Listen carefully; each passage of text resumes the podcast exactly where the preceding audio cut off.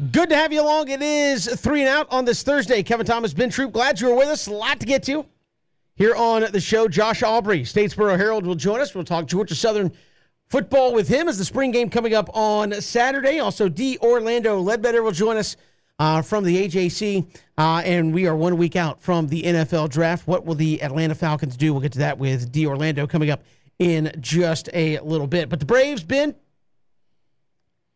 lose to the Dodgers. They lose two two out of three. Are are we are we now? It's like just thank God it's over and you can move on, or what's your feelings here on a, on a Thursday after that three gamer with the Dodgers? I'm happy it's over. I think the Dodgers are kind of showing that what a guy like Freddie Freeman adds to that already uh, incredible lineup. The Dodgers are always going to be the class of the National League, no matter what, regardless of who you are and what you are. You everything comes through LA, even if Atlanta is the defending World Series champs. I'm happy that it's over, Kevin, because I think sometimes you know, you think about, you know, you're coming off the Padres, and you talk about you talk about uh, Freddie Freeman, the Dodgers, you talk about the West Coast, getting back to normalcy, coming back home. Hopefully, it wasn't it wasn't the worst thing ever. Like you lost two out of three to the Dodgers. Okay, I I get that part, but you know, I know we're gonna get to a Dansby Swanson. You know, how much longer do you let him play before you pull him because he's definitely in his head right now? I mean, with I mean, with everything that's not going on, I'm sorry, people, and I know it was about you know, the Dodgers. I know it's about Freddie Freeman. Matt Olson is Matt Olson is balling out of his mind right now. And I think what happens, Kevin, is even with you know, even Ronald Acuna, I know he's down there in Jacksonville, you know, rehabbing and doing different things.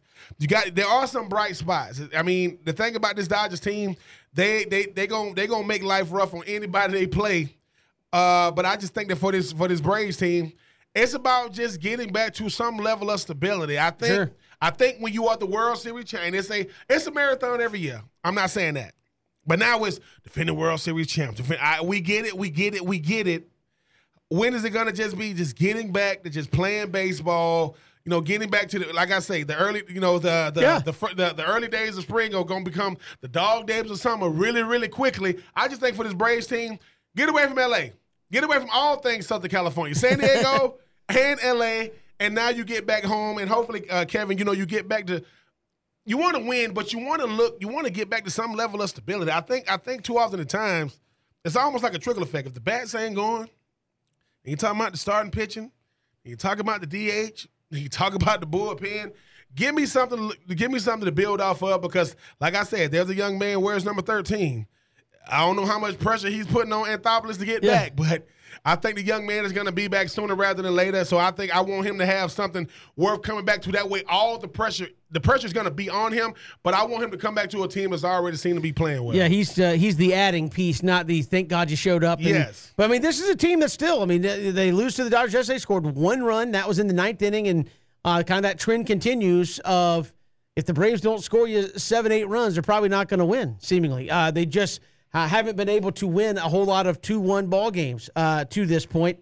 And again, I think to me, this was part of it. Uh, we talked, what, Tuesday about the closure process with Freddie Freeman. And I think now that you've been through this series, uh, to me, this is kind of the point where the season settles in and you just play. Because so much, the, the whole last homestand was we won the World Series. Uh, you know, to get things started. We're World Series champs. Let's celebrate that. Hell, let's celebrate uh, Georgia's championship while we're at it. We're, we're, we're just going to do it all. And that had to be somewhat distracting because it was a big, big. You say, well, what does that matter when you get between the lines? When you just spent 30 minutes prior to the game getting your range and looking at it, it's like you are thinking about a lot of stuff other than let's go out here and play today. I'm not saying it's affected everybody, but look at the guys that are back from this team and look at the guys uh, that just got to this team. Matt Olson's ball. I'm not saying it's everybody, but it's like the guy that you would think had the most pressure is hitting 400. Uh, the guys that you were counting on are uh, are struggling a little bit. I, I, I had this in the notes for uh, a little bit later. I'll go ahead and throw it out there. Uh, ben, you have Matt Olson's hitting 400. Uh, Austin Riley's hitting close to 300. Congratulations to him. He just had a baby. Well, he did not play yesterday, but you got Ozzy Albies, Adam Duvall, Dansby Swanson, Rosario, Alex Dickerson, Guillermo Heredia. That's six guys now, granted, all of those guys don't play that. Is six guys who are batting under 220. Ozzy Albies hits some homers. He's batting 218. That's an all-star caliber second baseman who's off to uh, a better start than certainly uh, you know Dansby, but a slow start uh, at the plate nonetheless, batting 218. So I'm looking at this team, as you said, the bats have not been all that great uh, consistently. Matt Olson's been good. Uh, Marcell Ozuna, another guy who missed pretty much all last year, he's been good uh, at the end of the day. So I, I just I think now that you've got the Freddie thing behind you, the whole Dodgers thing, because that was emotional for Kenley Jansen uh, as well, going back there, the whole build up to that. To me, now is the series, and maybe it helps also that you're playing the Marlins. Uh, not the Marlins aren't a good team; they're Yeah. projected to finish probably ahead of the Nationals, Yeah. but they're just not on the caliber of a Dodgers. It's not, and, and this do, this series doesn't come with all the fanfare and emotion of what you saw in LA. Of the hey, everybody's going to get their rings. Now we're going to have the fans get their rings, and we're going to celebrate that. Now we're handing out you know Silver Slugger awards. Like, settle in and just play baseball. Yeah. Uh, as, as a team, and I feel like that's Yeah. where we're at at this point in the season. And I, I thought this first stretch, 14 games in 14 days, with all the emotion, the Freddie stuff, was going to be interesting. They came out of it not awful. I mean, they're just at what a couple games under 500, but I feel like now is where hopefully some of these guys can set some of that stuff uh, in the rear view and say, hey, now it's just time to settle in and play baseball. Time to settle in. Time to start building some confidence. Time time to start building some stability. Uh, time time to start getting more more reliable in all in all phases of the game. I mean, give give the give the starting pitching some runs. That way, whomever's on the mound can play with a lot more confidence. Not saying not saying they can't go out there. I mean, I I, I just I just think that there are some you know uh, Kyle you know Kyle more than those guys. You got some you got some good good things to go off of, uh, Kevin. But it's not enough of them. It's it's, it's spurts of them. I mean, you get a you get you finally get a run in the ninth inning. I mean, the Braves were getting no hit uh, at a certain point. I think when you talk about this Marlins team now, obviously the Braves have uh they have some uh, bad blood when it comes to the Dodgers, but that's usually in the playoffs. They got bad blood when it comes to the Marlins. And and for that young man we just mentioned, Ron Acuna. Now he's obviously not going to be on the team, you know, for this stretch. I'm going to say this right now. If a Marlins pitcher hits a Braves hitter, benches should clear because at a certain point, Kevin, they should clear for two reasons. One, who the who the hell is the Marlins to be throwing at people? Number one, Well, it's been mostly Acuna, but yeah, number be one. there. And number two, I think the Braves kind of want to get out some frustration. Like, hey, but I want to hit something. I want to do so. I, I don't think that's going to happen. I think that sometimes I don't understand, you know, because Kevin, you have to tell me. I understand when it comes to the, the, the rules, the hidden rules, when it comes to baseball. You got this young phenom. Let me show him.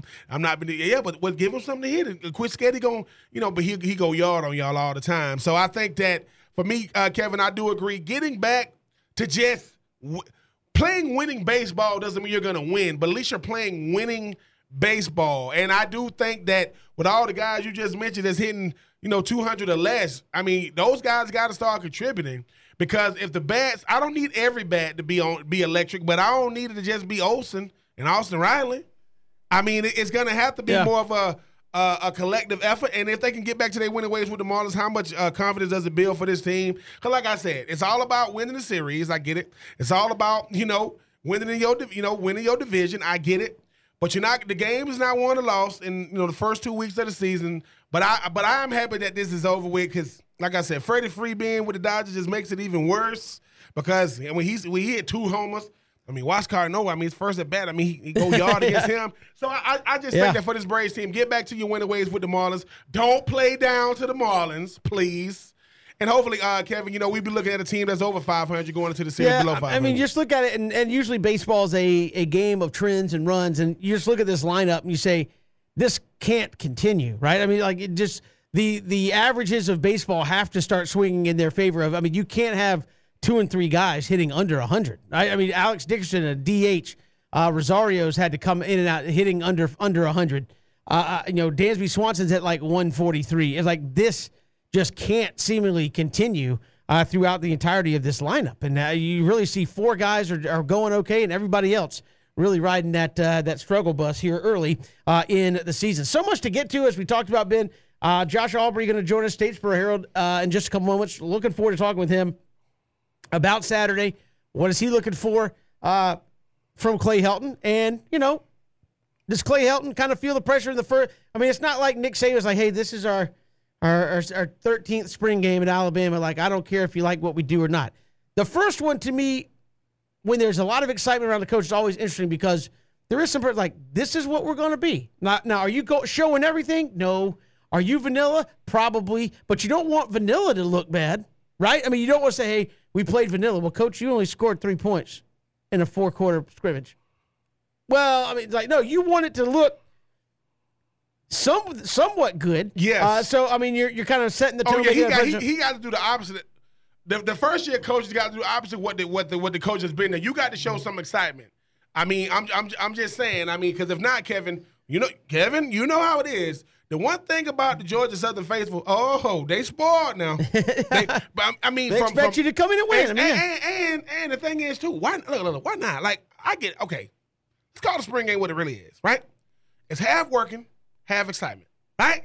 I want to work on some things, but DBs, let them catch a touchdown. It's fine. It is fine. Like I get it. Like I think sometimes we make such a big thing about he threw a pick and it, listen. I, you don't think the defense know what the offense been doing? They've been going against each other the last month. You don't think that DB don't know that that out and up fixing to come? They know. You still can't hit the quarterbacks. Have some fun. Come out relatively uh, unscathed, no injuries. And Coach Helton, if you bring a former Georgia Southern Eagle there, make sure you tell those guys to pass on. Let them throw the ball. I mean, Josh Hamilton is about to throw the pass to Calvin Johnson. And that might have been the best defensive player. I mean, I said, yeah, Coach Collins, listen, did you not tell them?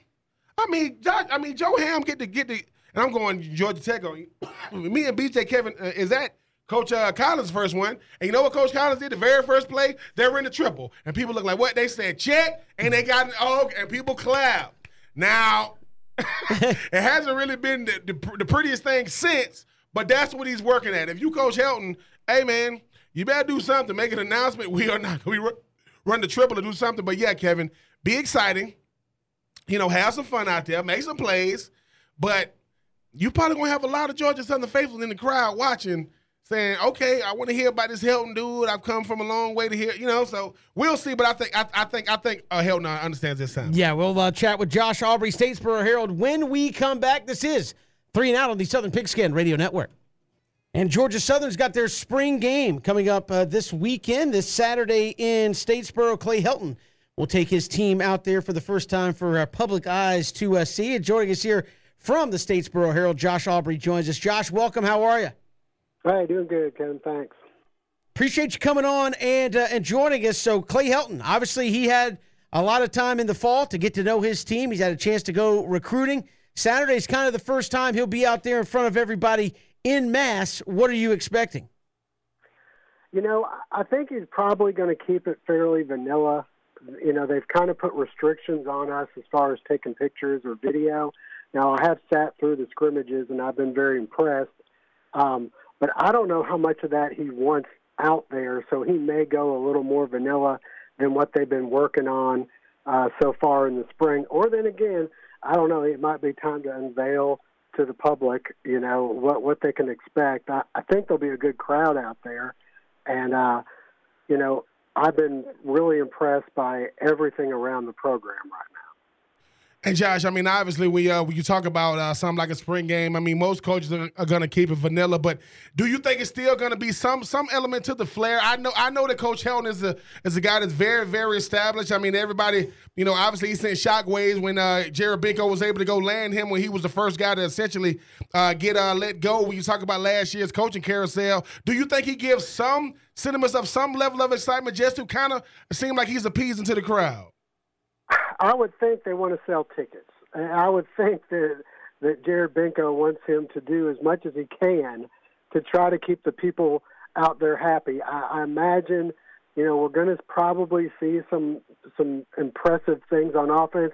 I've really loved what I've seen from Kyle Vantrease. He's the quarterback who's come in from Buffalo, and he can really spin it. And he's he's one of the first quarterbacks I've seen in a while who you see do check downs. I mean, you just don't see that at Georgia Southern because it's primarily a run option oriented team. So you just haven't seen that kind of stuff. But they've got guys out there making plays. And I tell you, the, the, the number one area where I've thought Georgia Southern has struggled in the past few years has been the offensive line. I have watched those guys quite a bit. They're led by Richard Owens, who comes to Georgia Southern from UAB, where he did a heck of a job there. He also played four years at Louisville, spent five years in the NFL. This coaching staff that Helton has put together have got some really impressive credentials, and I think a lot of them took some pay cuts to come to Georgia Southern, and and I think people are going to be pleasantly surprised by some of the things they see out there with the, especially that offensive line, who I think have struggled the past few years. They have done a really good job in the scrimmages so far with pass protection, especially. Josh Aubrey, Statesboro Herald, joining us here on Three and Out. You mentioned the quarterback Kyle Vantrease. Uh, I know that you have Zagleski, Cam Ransom, some guys back there. Is it Kyle Vantrease, best you could tell, is going to be the guy that's your, your number one after spring's over? The only thing that would stop that is if somebody came in through this, the the portal that was just going to knock your socks off. I just I can't see anybody taking Kyle Van Vantrease's spot. He's just he carries himself like a vet, you know, like that he that he is somebody who started in uh, college football games before.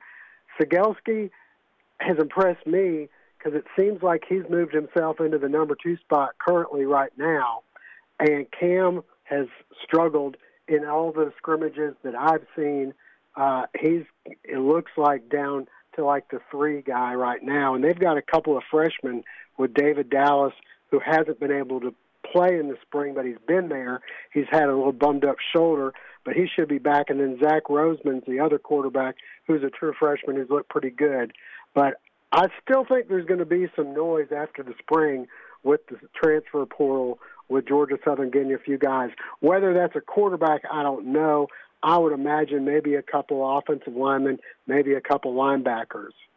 And Josh, speaking of uh, you know, speaking of uh, you know, uh, different things in the spring, I mean, uh, utilizing the tight end a lot in the latest package. I mean, a new wrinkle to the offense. Talk about the tight end position and how Coach Helton is, uh, you know, kind of taking a kind of taking a you know uh, something out of the book of when you look at what tight ends bring to the table now, both collegially and uh, in the National Football League. Talk about what them tight ends been showing in, uh, in Statesboro. Yeah, well, in the last scrimmage, they threw a couple of seam routes to the tight ends that worked really well. Um, you know, I've been impressed by the guys that they've been able to rotate in. Now, they the the number one guy returning is probably Bo Johnson, but so far they've had other guys uh, stepping up. Ethan Durham is a guy that comes to Georgia Southern from Mercer. He's a 6'2", 225 pounds junior, and he made a couple of touchdown catches uh, where he went went right down the middle of the field and, and made a couple of athletic plays. So I think they've got a little bit of depth at tight end. That might not that might be a position that they might go out and get another transfer guy. But right now they look pretty so- solid there. And uh, Bryan Ellis, you know, from Western Kentucky, is the offensive coordinator. Uh, you know, he knows a lot about uh, putting up points and throwing the ball, and it seems like they're finding a lot of different ways to be able to get different people involved. I was going to say, uh, Josh, is this an offense that's obviously coming out of uh, you know Chad Lunsford's style? You're set up to run the ball with with what you recruited. Do they have enough to kind of make it 50-50, or is this a, a team that's still going to run it a lot, or do you expect to see a whole lot of uh, you know flinging it around? I expect that it will be a lot closer to 50-50 than you know. Right now, it might be in the scrimmages they may be throwing it a little bit more just to kind of get used to it because they feel like maybe they know what they're doing on the ground.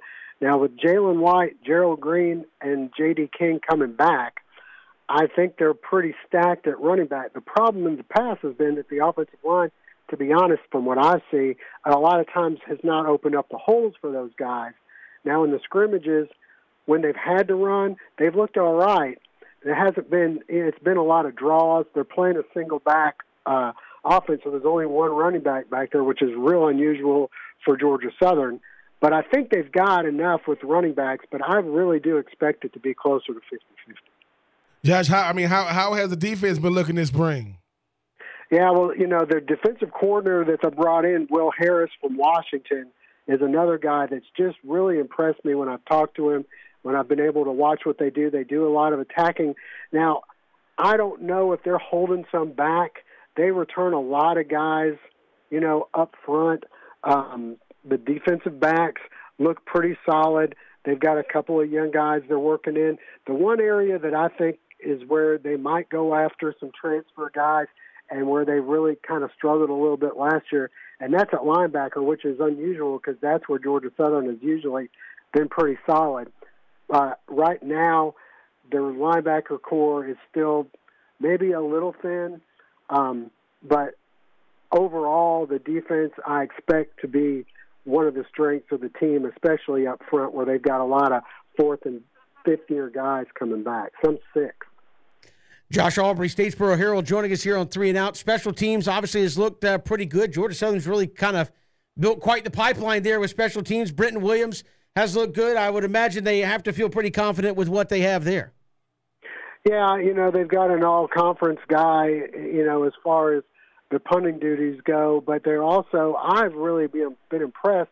You know, I guess I saw Britton play when he was at Richmond Hill, and I was real impressed by what a big leg that he had. And he, to me, in the scrimmages I've seen, he's been pretty pretty automatic, and he's got a big leg. I think a little bit of the uh, accuracy was was maybe an issue that they saw coming in, but Alex Rayner's there, and then they got another guy, uh, Bryce Christensen, who's looked pretty good as well. Um, so I, I and I think they're looking pretty good in the special teams areas right now, and and like what they've been seeing from that group. I know when a new coach comes in, it's all about trying to establish what he's trying to do, you know, uh, from a team wise, but he's also trying to build a culture. In a very, very short amount of time with Coach Helton, what have been your early impressions of him as saying one, trying to rebuild, you know, uh, you know, uh, everything there in Statesboro, but also trying to establish a new culture there? You know, I guess I, it just seems, and and I, it's not a knock, because I, I, I really, I really like Chad Lunsford and his staff as far as the people go really good guys. But I I just feel like these guys. It seems a little bit more. I don't know. Professional is the right word, and not to say that they were unprofessional before.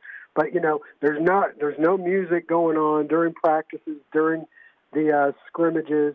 They did play at the very end for the last play. They put some music on, and the kids seemed pretty excited about it. But you know, they've got there's a lot of coaches on the sidelines from other schools. There's a lot of players. There's a lot of big guys, a lot of transfer guys looking at possibly coming to Georgia Southern.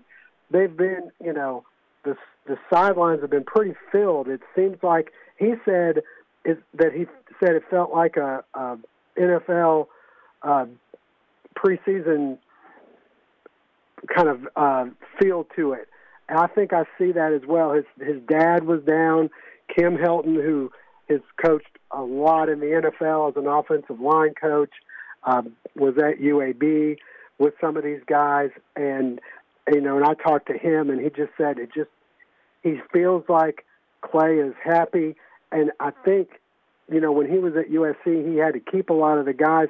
This is his first chance to kind of put together a staff from from scratch and I think he's he's he's very optimistic and justifiably so because they seem like they know what they're doing. It's always hard to get a perfect gauge in the spring because they're only playing against each other. But I, but I've been pretty impressed by what I've seen, and I would be I would be very shocked if they are not a lot better than they were last year this season. And, Josh, that finally that was going to be kind of my next question of where do you see this team uh, right now? Obviously better, uh, but you're talking about an expanded Sun Belt now with with Marshall and Old Dominion, James Madison and uh, Southern Miss coming in. Obviously, App State and Coastal Carolina have been top 25 uh, programs. So, uh, where do you feel this team can be in in year one, where you know the Sun Belt has made great strides, top to bottom? Where you know finishing fourth or fifth in the uh, the eastern side of the Sun Belt might not be too shabby considering some of the competition. Well, you know they were three and nine last year. I would say when you're bringing in, you're gutting the the offense, you're doing something brand new. I think most fans, if they're realistic, which they aren't in Statesboro, I'm sure you know that, but I would think most fans should be happy with a five win, maybe a six win season. To me, I think this team can win six or seven games, and I'm usually a little pessimistic going into the season. but I think that, that that this could be a very quick turnaround, and I wouldn't be surprised to see them win six or seven games and definitely uh, go to a bowl this next season.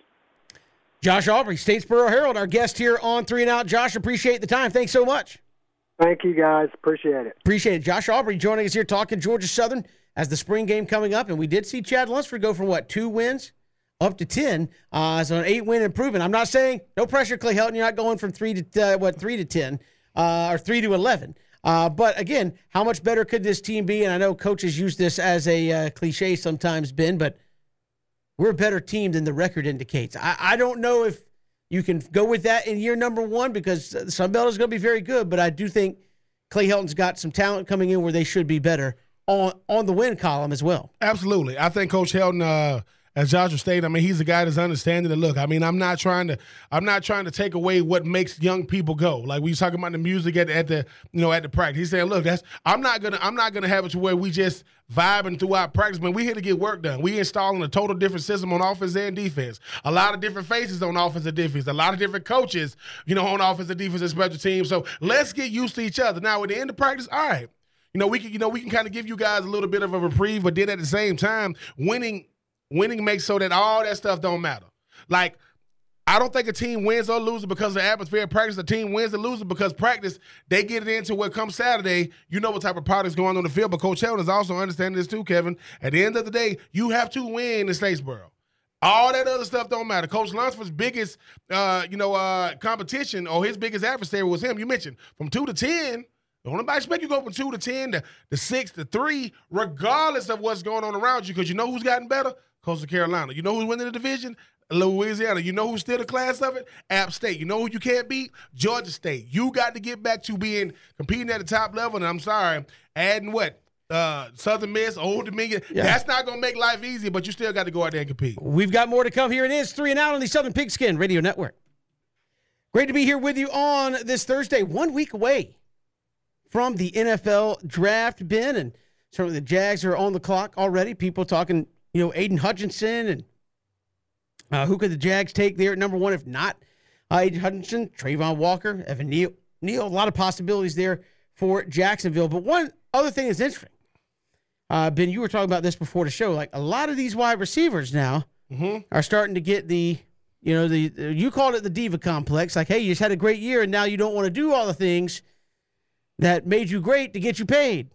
And Deebo Samuel saying he wants to be traded from San Francisco. Now, obviously, if you want to be traded, most of the time you want to go to a contender. But, I mean, if you're Atlanta, would you take a look at that trying to get him? Or would you just say, look, we're not, we got in this mess because we were overpaying some guys. Mm-hmm. I'm just drafting a wide receiver. Where, where, if you're Atlanta, would you do that? I mean, I, you got to take a good, strong look at it. I mean, think about it, Kevin. I mean, the, the, the, the one thing that, uh, the one thing that we're not talking about a lot as far as like this, this Atlanta offense is Ridley really made this offense really, really different when he decided that obviously he wanted to step away from, from football. Then when he stepped away from football, I mean, they were supporting him. Then you come to find out he was gambling, and now he's not going to be with the team for another year. And when he comes back in 2023, who knows what's going to be the you know uh, what's going to be the disciplinary actions when it comes to him. Deebo Samuels is a guy that while he was incredible last year with what he did, kind of like uh, you know now not kind of like a shorter, quicker, faster more elusive Cordell Patterson. That, that that's what he was. Like first team All Pro, I think right at 80 catches, 1,400 yards. Had a, but while we was enjoying him doing all that, he didn't like it. I don't want to play running back. I want to play receiver. And the Christian Kirk effect. They look at what Christian Kirk got. Christian Kirk ain't never been on first team All Pro. Christian Kirk ain't never been on Pro Bowler down there in Jacksonville, and he got a big time contract. Then you look at Tyreek Hill. Now Tyreek Hill is a top five, uh, top top two, top three uh, receiver. No matter no matter who you talk to, he gets a huge contract to go to Miami. All these guys, Deebo Samuel, he's coming off a year that we might not see again as far as like what a receiver slash running back meant to his team.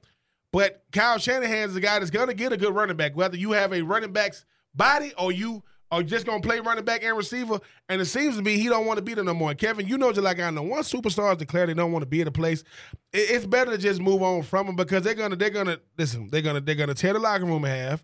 They're gonna be we're gonna be talking about them. Now, whatever Deebo Samuels don't show up to, they're gonna be asking, is he not showing up because of the contract? Because he don't like the offensive coordinator? Because he don't like the, you know how they using him and so on and so forth. But yes, if you are Atlanta, you definitely give him a call. Now, we'll say this I don't know how much of a call is, gonna last because you ain't got no money. Like it ain't like Atlanta got Yeah, no but, bread. it's a, but it's a trade, so But you can give I, up. but I think I think in a trade, I think you possibly could get a guy like Deebo. Let's face it, man. Do I think Deebo Samuels played out of his mind last year? Yeah. Do I think that 2021 was like a flash in the pan? Could be, because Kyle Shanahan he can call plays. Like make no mistake about it. Like Kyle Shanahan is masterful at calling plays. How do I know? Jimmy Garoppolo went to a Super Bowl. So say what you want about Kyle Shanahan. Kyle Shanahan should have won both Super Bowls he was in. One with the freaking Falcons. Just check out of it, Matty Ice. And two, if obviously, you know, Jimmy Garoppolo can hit Emmanuel Sanders down the seam, Kansas City would not be hoisting up their that, that Lombardi trophy. That would have been the then San Francisco 49ers. But yeah, Kevin, I mean, you you definitely Terry Fontenot got options, man. You number eight, that means you're gonna get seven guys now, go in front of you, but we will see. now an intriguing option Uh oh. that could happen is for Jacksonville. A lot of people say you're still looking for that dynamic playmaker, right? You have Christian Kirk. You have some guys that have certainly helped you bolster your wide receiver core. But you, you still could use that dynamic playmaker. If you're Jacksonville, you got a bunch of picks, right? You got a bunch of picks. Would you try to trade for Deebo Samuel? And I say this: uh, it was announced today that the Jaguars are set to hire uh, Ethan Waugh as assistant GM. You go, well, who's that, and what difference does that make? Ethan Waugh, currently the vice president of player personnel with the San Francisco 49ers. Read today he'd been with San Francisco 14 years. He's going to join the Jags after the draft. Think he might know a little bit about how Deebo Samuel plays, whether or not he would fit. I mean, I know you technically ain't joining the, J- the Jags till after the draft, but you don't think, Ola, there, there might not be a, a an email exchange or a phone call exchange with Trent Baalke saying, "Hey Trent, you got a lot of picks, looking for a playmaker. There's a guy that wants out in San Francisco. I can tell you he wants out because I'm in the building. Might be worth looking into if you're Jacksonville. Is he a guy that will be worth some draft capital to try to go pursue? Absolutely, absolutely. I mean, you think you you think about what Deebo what Deebo brings to the table. One, all right, if you get if you get if you get uh, if you get uh, Ethan Waugh, if he gets in the build, that means one. They're saying Trent Baalke, listen, man, you you the guy, right? But you need to time. Well, I think I think Shad Khan's even said we need more voices in the room. We and, need more guys. and we need we need we need let, let's let's call it what it really is. I need guys that resonate with the players that I'm drafting. I need guys that can resonate with today's athlete. Tom Coughlin didn't resonate. He's gone, right? Tom Coughlin goes to the Giants. Uh, you know, let me go on my rant real quick about Tom. He goes on a he goes to the Giants. Uh, Kevin. The only reason why he won is when he started resonating with the players. When he got off that, if you're five minutes early, you're late. If you you know all this nonsense, right? You get a guy, you know, uh, you get a guy like Ethan Waugh. He comes in, right? He knows that Deebo, one, he wants to play. Two, he wants to play with a big time quarterback, with Trevor Lawrence. All right, second year quarterback. Three, he wants to be able to be a headliner. All right, they got Christian Kirk, right? So you go Christian Kirk, potentially Christian Kirk, uh, Zay Jones, uh, Deebo Samuels, maybe Marvin Jones, right? That are your four receivers. Then you got uh, then you got uh, Laviska Shenault. That your fifth receiver. Then you got James Robinson. Then you got Travis Etienne and Evan Engram. and Evan Engram. That Who's throwing the ball? Trevor Lawrence. Eh, That sounds that sounds deadly to me because you got to pick your poison now. Now Travis Etienne, the jury's still out. Haven't seen him play, but we know what he is. Like we, we know what he is, right? James Robinson, undrafted free agent, earned a name for himself. Was the best player on the team two years ago, taking that away from the rest of the squad. You had a guy like Deebo. One, this what you, you got to do to Jalen Ramsey though, uh, uh, Kevin. When when Jalen Ramsey went to um went to uh, L.A., Sean McVay said he he said they had a closed door meeting. He said, "Look, Jalen, we want you. You ain't finna listen. You ain't finna be pulling that stuff you did when you Jacksonville, right? Ain't nothing wrong with your well, nothing wrong with your shoulder then, ain't nothing wrong with your shoulder now. And, they, and he said we gonna take care of you. I think you talking about Jacksonville, a guy like Deebo. Now, if now you getting a GM that understands Deebo, who said, "Look, man." I make sure I tell that offensive coordinator. It's part of this. I'm not playing running. A big reason why he had to play running back last year because the running backs was hurt. But you got two now. He, I mean, he can give you. He, he gave you almost 80 yards. I mean, 80 catches, 1,400 yards, like seven touchdowns at receiver. And you talking about the load he put on him, self at running back. Kevin, you put him in the offense and the division. Jacksonville could be contending early, man. Because I'm telling you, he's still what 24 years. He he he's still in his rookie deal. Like we had Deebo Sam, he ain't but 24, 25 years old, young boys. So I, I I do think if you yeah you you pick up that phone to call because yeah you yeah you want a Drake London Yeah, you'll want a Chris Olave. Yeah, you'll want a Garrett Wilson. Yeah, you'll want a Treylon Burks. They ain't Deebo. Why? Because Deebo is a first team All Pro. That means him and Davante Adams were considered the two best receivers in the league last year. Most guys won't even make a Pro Bowl, let alone a All Pro. yes, Kevin, you definitely give him a call. Before we have to step aside, you got you haven't done it the whole segment. You haven't, you haven't done the D. You haven't done Oh, the I'm deep. sorry. I'm you, haven't, you haven't done the deep the whole time. I was expecting that to cut off from the beginning. I know BJ would love this. They'll be like, oh, hold on. They'll say, listen, at receiver. Out of the University of South Carolina, uh, Deebo. Whoa! I just can't. Hey, I, I, hey, you know that's how you know. I'm, that's how you know Deebo got me. Deebo out because all the time Deebo play with them game cards Like you had said, but listen, Kevin, you know what? But you know who I'm not happy for. If Deebo goes to South Carolina, we got. I mean, South Carolina. If we got to go to Jacksonville, gotta deal with BJ. with his, uh, his Travis Etienne, uh, Trevor Lawrence, Deebo, Evan Engram. But what does it sound like? Is it what I say? If you want to win in the NFL, Trevor Lawrence, Travis Etienne, ACC, D Deebo, SEC, uh, J- Josh Allen, SEC, Cam Robinson, SEC, Jawaan Taylor, SEC, Aidan Hutchinson, Big Ten. We'll see what happens. we got more to come. Here is three and out. Southern Pigskin Radio Network. Good to have you back here, three and out on this Thursday. Kevin Thomas, Ben Troupe here with you. Have take three around the corner. D. Orlando Ledbetter joining us.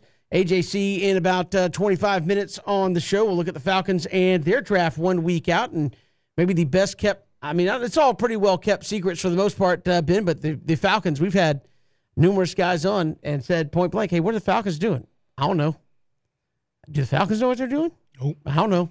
well, I, I, I, I think. I mean, I, they probably have a few guys in mind, but uh, again, you're in a complete rebuild here uh, for Atlanta, and is it? The, it's probably the easiest and hardest thing to do at the same time when you sit down with your scouts and your coaches and say, "Fellas, what do we need?"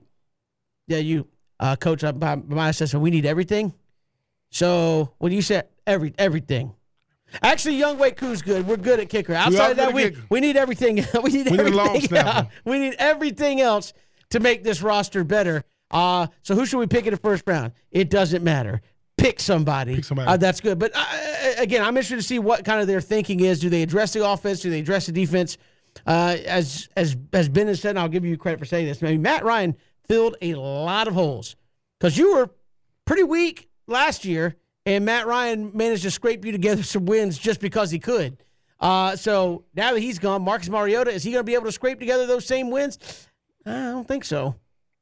So ask D Orlando about all that. It's gonna it's gonna be an uphill battle, Kevin. You know, just like I know, when you got stability at the quarterback position, it makes everything go because I can go address other positions, but there is no Matty Ice, there is Marcus Mariota. I know we got Auden Tate. I know we re-signed uh, you know, Cordarrelle Patterson, Mike Davis is back. Uh, you know, Jake Matthews is saying we're not in a rebuild. Jake I ain't never even heard you talk. and when you finally do, you say, Of course you're in a rebuild. You Yeah, the bring in Bucks, Lorenzo. the Bucks and Panthers and Saints are shaking at that roster you just Yes, threw li- out li- Yeah. listen, like I said, thank God y'all the biggest people walking around Flowery Branch because outside of that, we they wouldn't know who none of y'all was. But hey, man, Terry Fontenot, go out there and earn your money. I, I'll be interested to see what D Orlando if he has any inkling as to Oh, what they and, might and, do. and, and D. Orlando pulls no punches. He I does not. it. I mean, he's like, hey, they're bad. You got to get you got to get these guys off the field. But I mean, as he sees this draft assessment, I mean, is I mean, you hate to say there's no way you could screw it up, but there's really almost no way you could screw this up, right? I mean, like, who would they if they called somebody's name at eight?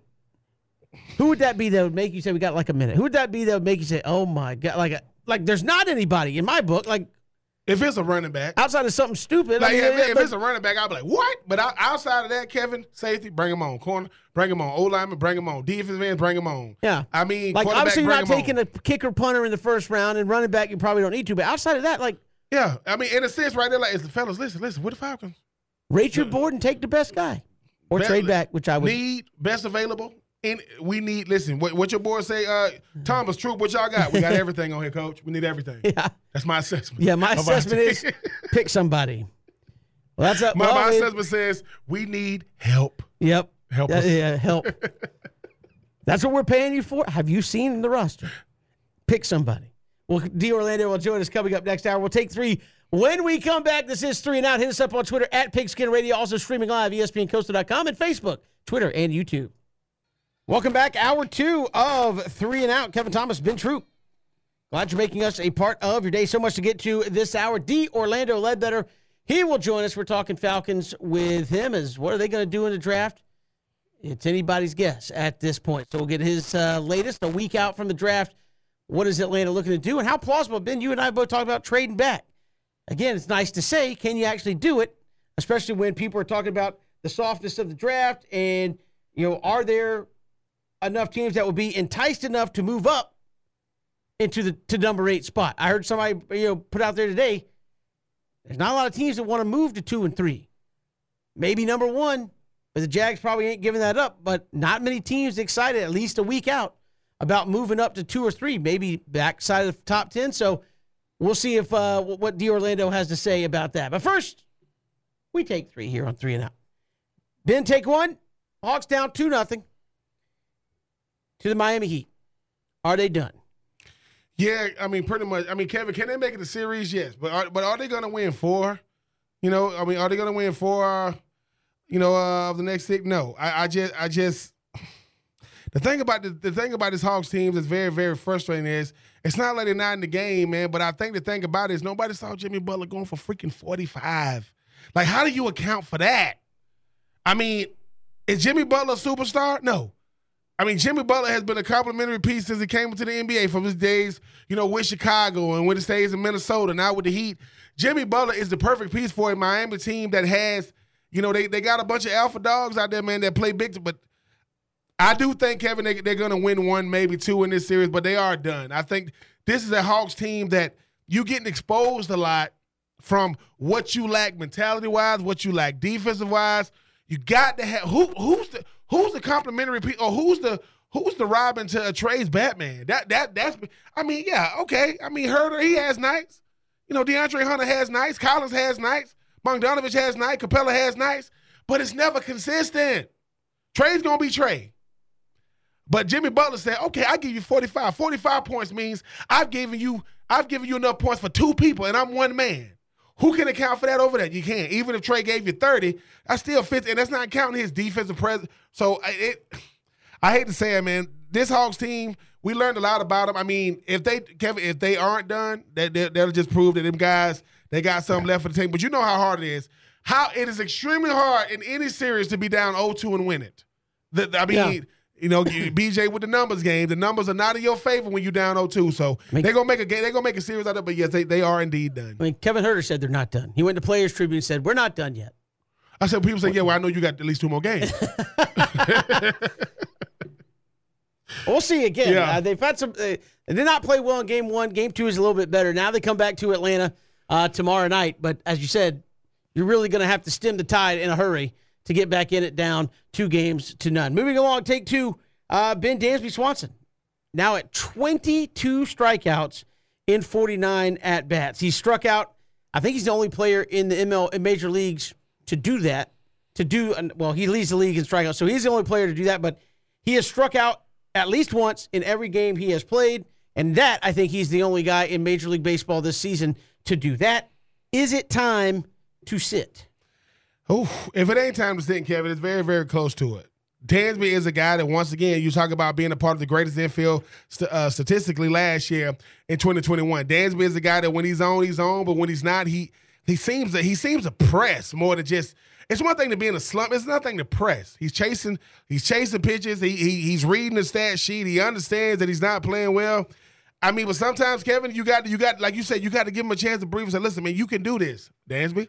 But it ain't getting no better. And it would be one thing if other guys are playing well around yeah. him, and it don't help the guys around you ain't playing well either. Ozzie ain't playing, he ain't playing as bad as Dan's, but he ain't playing well either. So I think it's very, very close, Kevin. I think sometimes this is the this is the uncomfortable truth of being in the majors is you are a slump away from being, you know, either sat or, or sent down to the AAA to get your game right.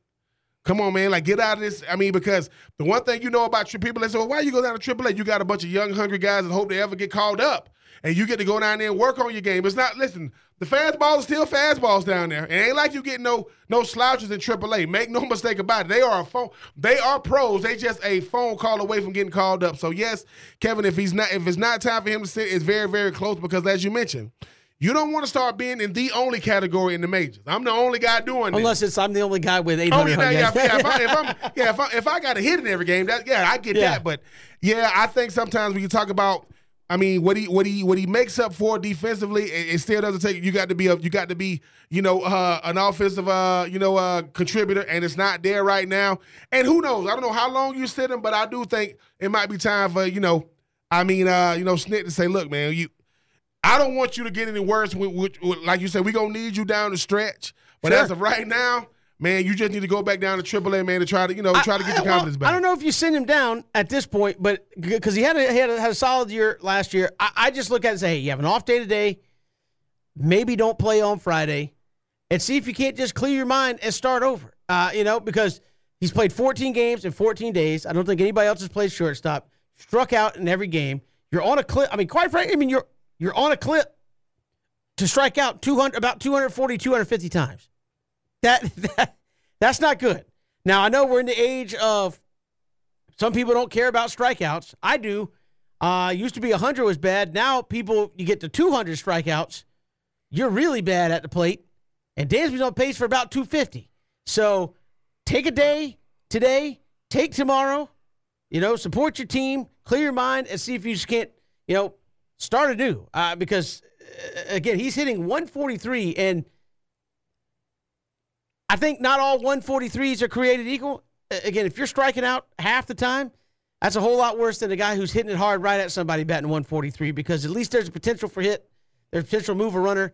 Uh, maybe it's just bad luck and they'll start to fall. But again, I think Dansby's in a bad way at the plate right now, and I don't see. I mean, unless it's just Marlins pitching, but I mean, I, I don't see what's going to get him out of that without maybe a day or two to say, "Look, sit down, get away from it for a second, and come back and see if we can't have a different or a better approach, a fresh mental mindset uh, to getting it done because it is rough right now. Of course, it's not just Dansby, but Dansby plays every day, so we're going to focus on that a whole lot more. All right, Ben, take three. Apparently, there's a video out on the interwebs where Mike Tyson punched a dude on a plane. And you could say, dude, that Mike Tyson guy is a jerk. But you, you watch the video, the guy sitting behind him is sitting there in his ear for a while, trying to annoy Mike Tyson. And finally, Mike Tyson said, Yo, bro, that's enough. Whap! And and got him a couple of times and you know made him bleed a little bit. Nobody makes me bleed my own blood. No, made him bleed a little bit. And so everybody's calling out Mike Tyson. I have a different approach. So my question here takes three. Who would you not take a run at if you saw them in public? Because I'm sorry. I know Mike Tyson's on the on the other side of 50. I'm not messing with that dude. I'm not sitting behind him going, yo, Mike, what's up? I'm not trying to make him mad and and, and get him upset while we're in a confined space. you know, much less uh, you know, just for for no reason. Who are you not making a run at in, in, in public? Oh, uh, Tyson Fury, not messing with him. I mean, you know, he's like he's like Shaq that can box. Uh, uh Deontay Wilder, not messing with him. I mean, that's another guy. Uh, Jon Bones Jones, leave Those him are guys that all fight for a living. Exactly, What about another? I mean. Aaron- Mike Tyson Aaron- fights for a living. Aaron Donald. Aaron Donald said he don't want to talk. Leave him alone, right? You know what? I'm not really gonna mess with. I'm not really gonna mess with Shaq either, because it's not so much I know that Shaq can hurt me. It's the fact that if he really wanted to, Kevin, if he grabs you, what what what are you gonna do? And I don't get these things, right? You, you wake up in the morning, you have a flight to, to, to catch. Oh my God, I'm on a flight with Mike Tyson. You know what I'm gonna do? I'm gonna mess with Mike Tyson. Why? Because he's not gonna mess with me. He's Mike Tyson. You now, if you look at the tape, Mike Tyson ain't hitting him like he can really hit him. How do I know? Because that guy can still talk. like that guy looked at. There's a guy that's commentating the whole thing, and then you see the other guy going back and forth with him. And I'm like, look, man, I'm sorry. No, this is the real answer. It just happened to be Mike Tyson. There isn't a person who is a celebrity, whether you act, whatever, uh, in, you know, entertain, whatever. I don't want to be hassled. Leave me alone, man. Leave me alone. I don't want to deal with it. You don't mess with a guy like like Pac-Man Jones ain't the biggest dude in the world. He would have jumped on that dude. I mean, you want to get your behind whooped at 50,000 feet? Keep on coming at me, bruh. I don't Mike, like where are we in society, Kevin, when Mike Tyson can't even get peace? Are we crazy? Or you you've lost your mind? Like, think about that. air traffic control or the pilot or the, the stewardess is saying, uh, there's a guy in the back getting pummeled. Getting pummeled by who? Mike Tyson. I don't know if Mike Tyson's riding in the back. I mean, I, Well, it looked, well, like, it looked like he was in the I'm sorry. There's a guy in first class. Yeah, the back of first class. The back of first class. messing with Mike Tyson. And they're like this. I will say- Mike, the Mike Tyson? I will Yeah. say this: I don't know what airline he was on, but those seats look nice. They did look nice. I mean, I mean, the thing is, right? got a little- Because if you could, if you could look, right, whoever he's looking at is a long ways away from him. Like, I'm like, how? Where's the guy filming from? And the thing is, right? the thing is, th- what the guy did is what people say. Hey, man, you, you think you think somebody crazy enough to mess with Mike Tyson? In today's world, listen, listen. Let me tell y'all something, man. In the days of going viral, some of y'all are, are really risking life and limb Thinking you won't get you, slapped cause, in the face. Yeah. the thing is this, he, he was all knotted up. Now, you, had, you you take it a step further. Was Mike Tyson wrong? No. he was not. Because people, look, I'm just saying, man, people are high strung. Man, you know, I wouldn't mess with, you know, I mean, uh, uh Boogie Cousins. I wouldn't mess with Marshawn Lynch. He looked like he's uptight. James Harrison. You know, know, it has to do with uptight. As much as like, dude, will you just shut up for a well, second? well, well, Kevin, think about this for a second. Okay, Kevin, listen. You you've been noticed before. I, I mean, you know, you do radio for a living. You've been noticed Yeah. out. But most of the time, it's hey, you Kevin, tell me, yeah, what's up? Not hey, Kevin. You know, if somebody's heckling you, thinking, because this is the thing. We all we act like certain things are because you're a celebrity or a public figure. No, we all irritable. We all have attitudes. like if you really break it down, no one wakes up and for go, all- I mean- right, Kevin, you always talk about the road rage." You go, "Listen, man, I ain't. Oh, no, I'm not, true. I'm not in the mood. We're never in the mood. Let us listen. We want the things we do on the road to be accepted. Everything you do, unacceptable. We ain't talking about it. That's it. That's the contract. You're in a hurry. No one else is. I got to beat this like ah. you can. My rules of the road. It's- So all I'm saying is, got fella, whoever you are, yeah, you're gonna get 72 hours, 48 hours of fame. You should be thanking God you close enough to him that you ain't get to meet him. Cause you messing with Mike Tyson. you are crazy. Man, That's to me, I think I think it's just crazy because Mike Tyson, to me, if you look at what he's doing now, he seems to be like a lot more, a lot he's still Iron Mike, but he seems to be a lot more calmer. I know he is, but he's still like he's, He's still, still, got a little bit. oh, of, go watch his training tapes. I mean, I, I understand like he is a calm down, but dude still has a tattoo on his face. Like listen, he's got a little, he's still got a little bit of like I'm not messing with that guy. Listen, all I'm saying is, listen, listen, go watch, go watch the first Hangover. When he hit old boy, Yeah, Stu Stu went down like when- a sack of a I mean, it, it was like, I mean, when he listen, listen, when he hit him, that's it. You only heard his hand making making contact with his face, and old boy's like, he like, oh my god, like he hit the ground like, Ez, why did you, why'd you take his tiger? Oh, what's a wham? I got it. All right, guys, let's go. Yeah, yeah. yeah I mean, you know what, what's up? Do do do do. I can feel it. Take it with a guy. Wham! I mean, he distracted him like that's him right there. I'm gonna knock him out. That's Mike Tyson. I mean, in a sense, everybody see Mike Tyson go, hey, dude, you, I want to kind of see him hit somebody, not me. So, hey, fella, whoever you were, fella, you lucky, man. Thank your lucky stars, man. That all you saw was stars, cause you tripping. yeah, I'm not making a run. Iron Mike. No, hey, I'd Mike be like, Tyson- did you Mike- see him in Mike Tyson's punch out?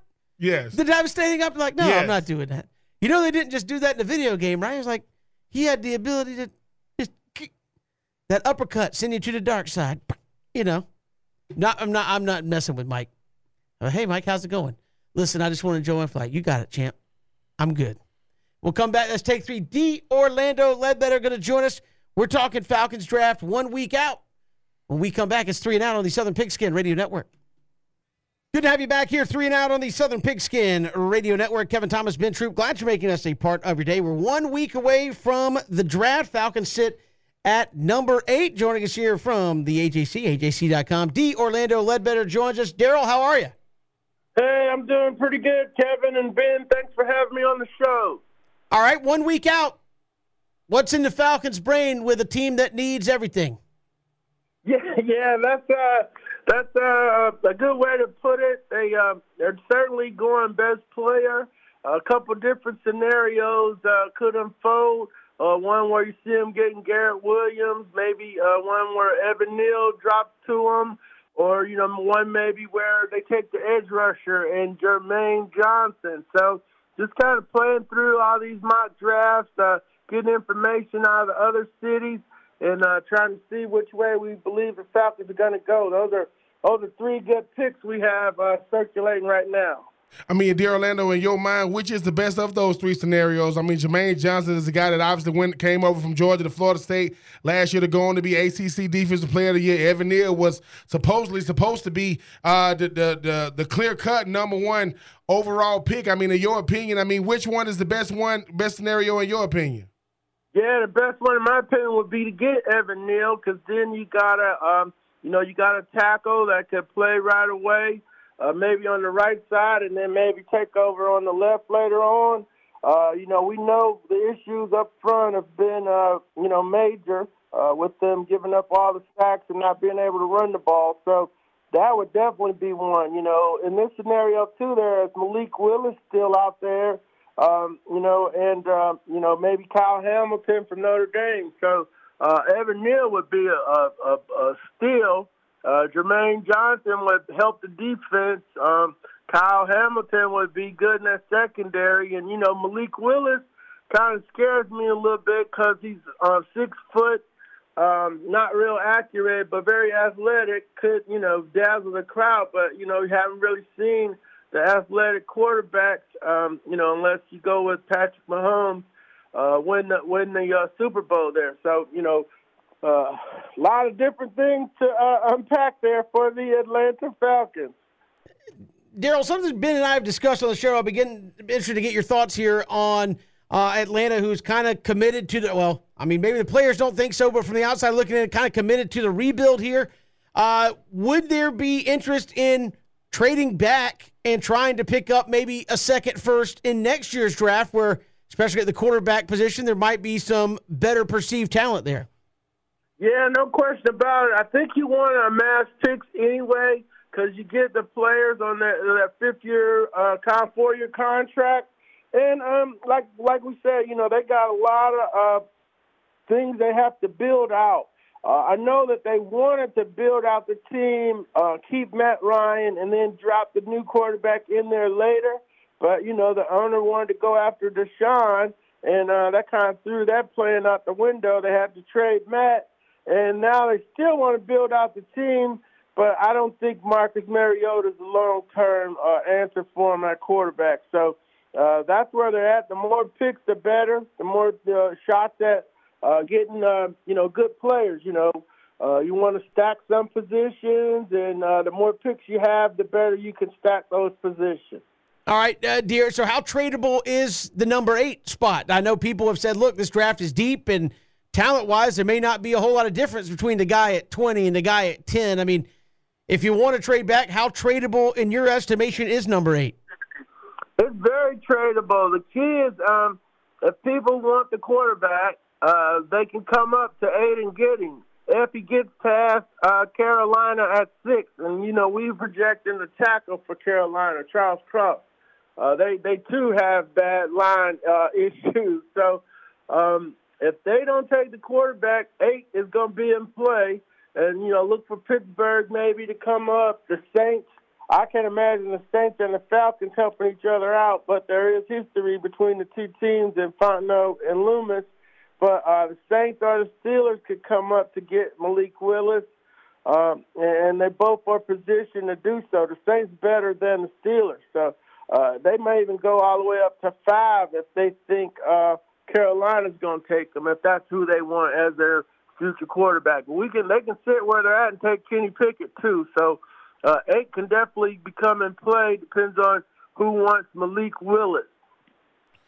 I mean, the Orlando, obviously, Matthew, Jay Matthews comes out and said, I mean, dude, they're not in a rebuild, which I don't, I've never heard Jake Matthews say anything. and when he finally does, he's saying things that are obviously nonsense. But I, I get he has to say that.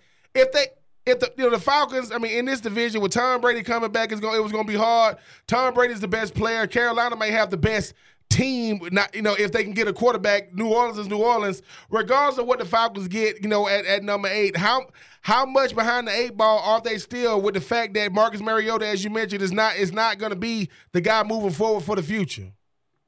Yeah, they um, you know, they had their meeting that day, and the coach probably, you know, they uh, the players repeat whatever the coaches tell them and so coach is the only one running around here saying they're not rebuilding. So that's where nobody even asked Jake if they were rebuilding. he just offered it up. So, um, uh, you know, it, it's what, you know, they, they lost you know, the franchise quarterback. The line's been bad. He, he, the defense has been bad. Couldn't stop the run. Couldn't rush the passer. I mean, they got too many things wrong, and you can't fix all of them in one draft. So, well, two drafts. So, um, you know, and the guys last year came in, uh, and you know they played, but they didn't do much. You know, other than Kyle Pitts, and he only had one touchdown. Uh, the second round pick deal was a nickelback, didn't even play in his position. Uh, you know, the um, the third round pick, I can't remember who that was. So, uh, you know, all those guys got a lot of snaps, but uh, they didn't do much. So, you know, they got to get better in second year, and then you got to get some more rookies in here, and uh, you know, hopefully you can get some uh, impact rookie there with the eighth pick. And and Daryl, obviously, Kyle Pitts did did wonderful on on the field. Didn't have the points on the board production that I think you wanted. But as you said, the rest of the draft class kind of didn't do a whole lot. How do you evaluate that uh, with what we have to go off of with Arthur Smith and, and Terry Fontenot and kind of how they've evaluated the draft to this point? Or is it still too early to really be fair about that? Well, I mean, you know, um, at the end of the year, we went back and looked at all the rooks, and um, they got a lot of playing time. Graham, uh, Ta'Quon Graham, or, or Ade Ogundeji, Avery Williams. Uh, he's not. He um, he was with the offensive players this week. That's something to watch. Uh, you know, he played some at nickel. The Darren Hall kid played a little bit at, at cornerback. I mean, they looked. They they made it through games. They they didn't look out of place, but um, didn't post a lot of numbers either. So, uh, you know, we'll um, just have to think that maybe they'll grow from that do that uh, first year second year growth spurt and get better with more time on the field. And Jay, that third round pick, Daryl, was Jalen Mayfield out of Michigan, who you were thinking of there. There you go. Yeah, Jalen started, uh, had one of the lowest grades in the league, uh, but you know they think he can get better. So we'll we'll just have to see. How's the Orlando? When you think about this year's draft as well as last year, both both both second year guys and the first year guys have to be key contributors because they don't have a lot of money. Or everybody, it seems as though everybody they signed in free agency was like signing one year deals. Auden Tate, and you talking about look at Lorenzo Carter and that nature. Who in who in 2021 is going to have to make a big jump in 2022? And I mean, outside of the number eight overall pick, if it's like an Evan Neal or a Jermaine Johnson, where those guys are going to be fitted starters, how much behind the eight ball are you when you are already a young team with not a lot of depth, not a lot of experience, and those guys got to come here, got to come in NFL ready? Yeah, no doubt, no doubt. Uh, Ade Ogundeji played a lot. Didn't see him making too many plays. Uh, like to see him make some plays. Uh, Lorenzo Carter uh, is a pro, so he should he should be uh, uh, somebody that they can count on. You know, you need Deion Jones to step back up. Uh, you know, they got uh, a big defensive tackle up there and keep Vincent Taylor. But the one year contracts, Ben, I think are good because, hey, those guys are motivated. They got to play. They got to put some good football tape out there because they don't know if they're going to be back here or anywhere else around the league. So you saw Darren, the, the Ron Harmon, he didn't get signed you know, he was on a one year deal. Uh, you know, a couple other guys, Steven Means' contract went out. Uh, Fabian Moreau was on a one year deal. And Moreau and Harmon played over a thousand snaps last year. So, uh, you know, they got to replace them. They think they've had upgrades there. So with Casey Hayward uh, and either Richie Grant or, um, you know, somebody, or Eric Thomas or, or uh, Erik Harris, I'm sorry. So, you know, they got to upgrade all across the board. Uh, the one-year contract, I think, or, or you getting motivated veterans, so they they're not going to be backing down. They're going to be trying to play their best, and you know if they're buying the if they're selling the we're not rebuilding thing, uh, those veterans on those one-year contracts are going to have to step up and play very well and uh, keep their places in the league, kind of like what Cordarrelle Patterson did last year. The Orlando Ledbetter, AJC.com, joining us here on Three and Out. And uh, Daryl, where do you think, obviously outside of their first pick at eight, where can they improve themselves the most uh, in the draft by the players that should be available to them? Yeah, the um the deal here is uh, this is a deep draft at wide receiver. They need wide receivers. Uh, in my mock, I had him. The latest mock, I had Garrett Wilson going to him. Uh, but I've since uh, since I just did my mock for Sunday, and I got Jermaine going to him. So um, uh, the wide receiver position, I mean, I did that because you can come back to the wide receiver position because uh, it's a lot of depth there, and you know maybe you can get Peck, Pickens in the second or or you know the third. I don't think he slips to the third, but uh, there are some wide receivers. There were 12 wide receivers that ran sub four four at the combine, so you don't got to jump on a receiver at eight. You can get one at at 38. That's going to be just as good as the one at eight. So um, you know that's why I think they go defense, go best player available add a running back in the third round. Breece Hall is the uh, number one back. Uh, they did interview James Cook and Zamir White. Zamir White's a power back. Arthur Smith likes power back. So uh, maybe they stay close and get some of these Georgia kids uh, off of the national championship team. And D Orlando, I mean, if they if they you, you talk about guys like just say they get just say Jermaine Johnson is there at eight, and then you talk about uh uh you know a George Pickens at thirty eight, then you get a, a Zamir White or James Cook, you know, in the third round or what may have you. How much, how much of, you know, really going, I mean, ACC, SEC is going to help, you know, uh, this uh, this Falcons team contend because, like I said, I mean, Tom Brady is Tom Brady.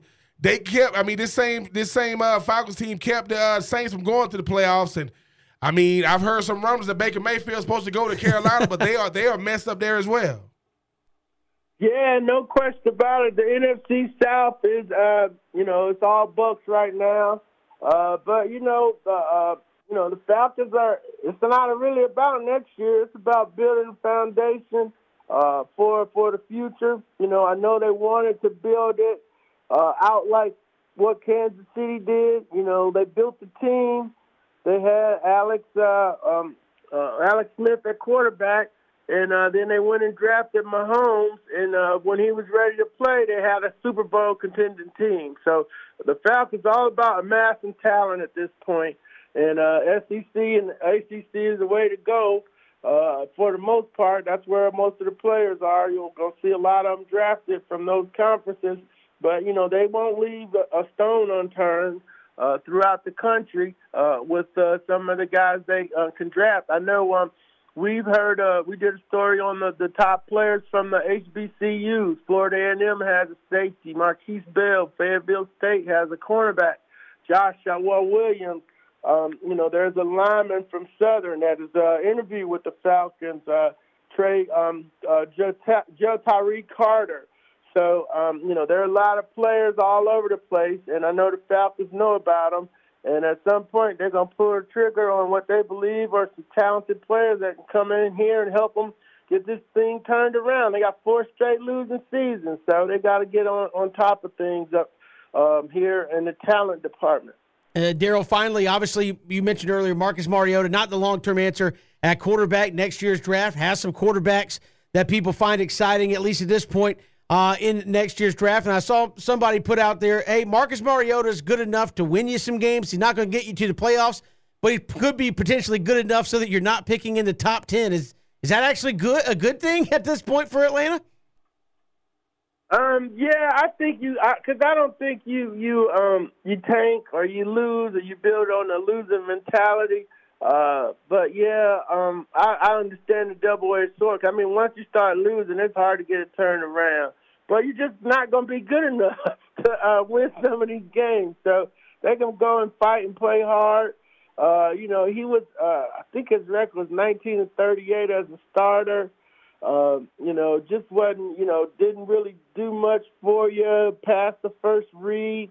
Uh, people got enough tape on him. They started jumping the first read, and then, uh, uh, you know, he started running and getting hurt. You know, just bad. So, maybe a couple years away. He's gotten better, but you know um, that doesn't usually that's not usually the case. Uh, so you know they're gonna try to play within his limitations. And, and for the big rank pitcher, no, you don't want to win next year. You want to get in the draft, but you don't need a losing mentality creeping into your locker room either. Certainly, D. Orlando Ledbetter joining us here, AJC.com. Daryl, always a pleasure. Thanks so much. All right, no problem, guys. Take care, Ben and Kevin. You all have a great day. We'll do. You too. D. Orlando Ledbetter. Always enjoy talking Falcons football with him. And, Ben, as he said, look, you don't want that losing mentality. But as a fan, you're also saying, I mean, Marcus Mariota, former high draft pick.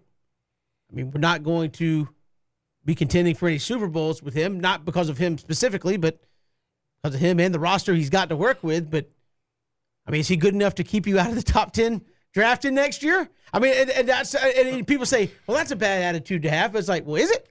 I mean, mean, if you're, is it- think- I mean, if you're it- thinking he's got one, Yeah. maybe two years in this team, and you see, uh, you know, Stroud or Bryce Young or one of these guys you really like, uh, you know, you don't want to have to jump up seven, eight spots to try to get them. Uh, I mean, that's why maybe trade back this year if you, you know, kind of see down the road. But I mean, if you're in the top five, obviously you're going to have a great chance to potentially land a quarterback you really like that you know is going to be more the long term answer than what you have currently. Is is Marcus Mariota good enough to keep you out of the top ten? Yes. Will he? Probably not. Because look at the cast You don't think around so? him. Look at the cast around him, though, Kevin. I mean, once again, I mean, I know. I remember it was a time to where right, you knew every receiver that played for that played for the Falcons. Now, you don't know none of them. Like, I mean, I know who Auden Tate is. I don't know if I see him. I know who Cordarrelle Patterson is, right? I know who Kyle Pitts He's is. also the running back. You know, exactly. I mean, and, and the thing about this is, but I go back to what he said though. If you can get Jermaine Johnson in the first round, Kenny Pickett in the second, I mean, George, Kenny Pickett, George Pickett in the second round, maybe a Zamir White or, or, or, or a nice running back in the third. You putting together a nice draft because I think what happens is it, it does mean something when I come in and I know I have. It's one thing to want to play, another thing you have to play. Like you're you're playing. But that's gonna speed up your learning curve. That's gonna make it so that look, you're gonna learn. It's an on-the-job training type type type business, man. You're gonna learn as you go, take the bumps and the bruises. But Marcus Mariota is playing for his football future in the present. While we say, hey man, he ain't the guy. All right. He get to go out there and try to prove it. We got more to come. We'll continue to break down what D. Orlando had to say when we return. It's three and out, Southern Pigskin Radio Network. Good to have you here on this Thursday. Kevin Thomas, Ben Troupe on three and out. D. Orlando breaking it down uh, with us there on the Atlanta Falcons. And, uh, and Ben, you kind of touched on it there. Best player available, he said Jermaine Johnson out of uh, Florida State via Georgia. Maybe a wide receiver in the second round, of which there should still be plenty, and a running back in the third round, of which there should be plenty. I, I think if you have a mock draft with two UGA guys going to the Falcons, history would say that's probably not going to happen, uh, just because for whatever reason the Falcons haven't done that. But that would be the makings of a nice draft, as you said, where you have addressed problem areas, which there are plenty, with guys that you know can play, or at least in the case of Zamir White, has played in. I mean, any more in the NFL, he's played in a system where it was Zamir. You are a big power back, but you weren't necessarily the back. It was you. James Cook got a little bit. You had, you know, uh, Kenny McIntosh getting a little bit. When you come to the NFL, we want you to be on the field. But guess what? You know, Cordarrelle Patterson might be in there on third down to catch a pass. We, you might be a situational back, which I think in college football we're seeing more and more of, just so guys don't get worn down, guys don't take as many hits. That's not a bad thing. And I think if you can get a running back like that in round three and get a big power back that Arthur Smith likes, that'd be a nice offset. Because obviously Mike Davis did not play the power back role very well. I mean, I know the blocking wasn't great uh, either, but did not play that role very well for Atlanta last year. Yeah, and I think you said it when you talk about being a situational player. Every player in the NFL is a situational player. Some guys just get to be, you know, on the field a little bit more. I mean, I mean, what the the old lineman and the quarterback is not coming off the field. If you talk about the running back position for for uh, you know, for the Atlanta Falcons, I mean, since Michael Burner Turner left, it's been a little been a little bleak.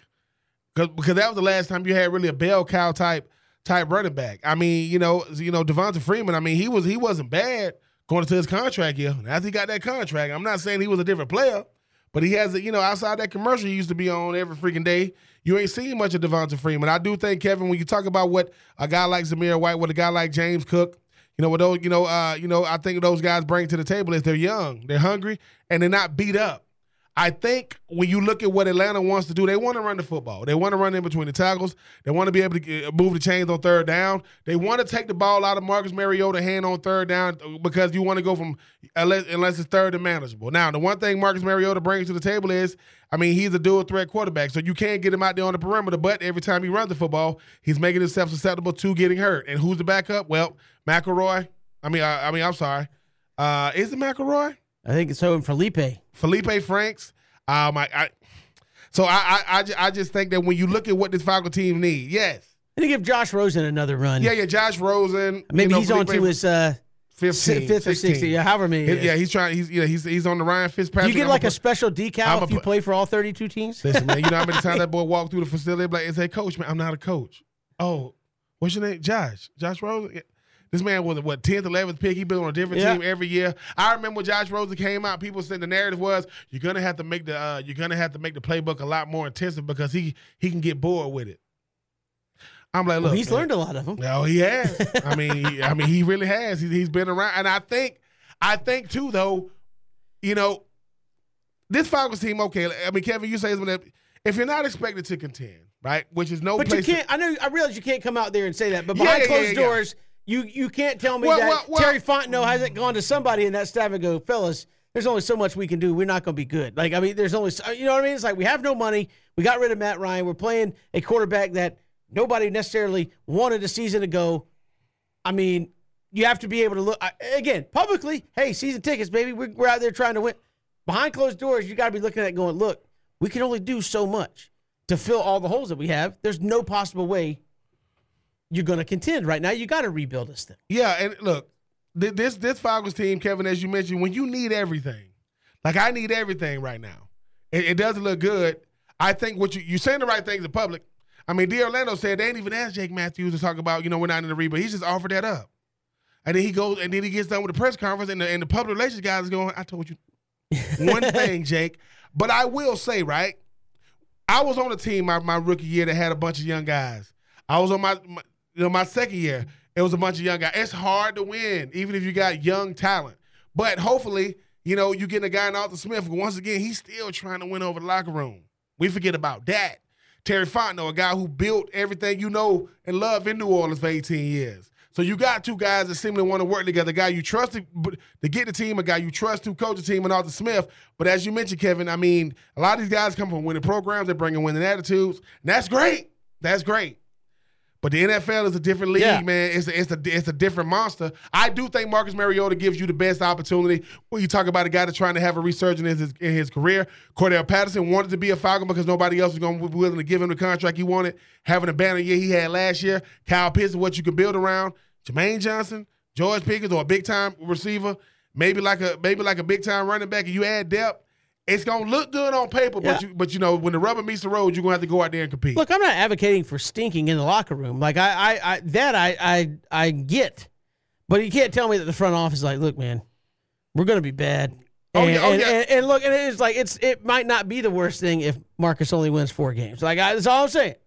Uh, but again, he's, he's one of those players that I, I think uh, I don't know if, if they're like tweener guys, but he's good enough to not get you in the top ten, but probably not good enough to get you into the playoffs and make a deep run. At the same, I mean, I know he had some playoff highlights, but again, what did the Titans do with him at, at, quarterback?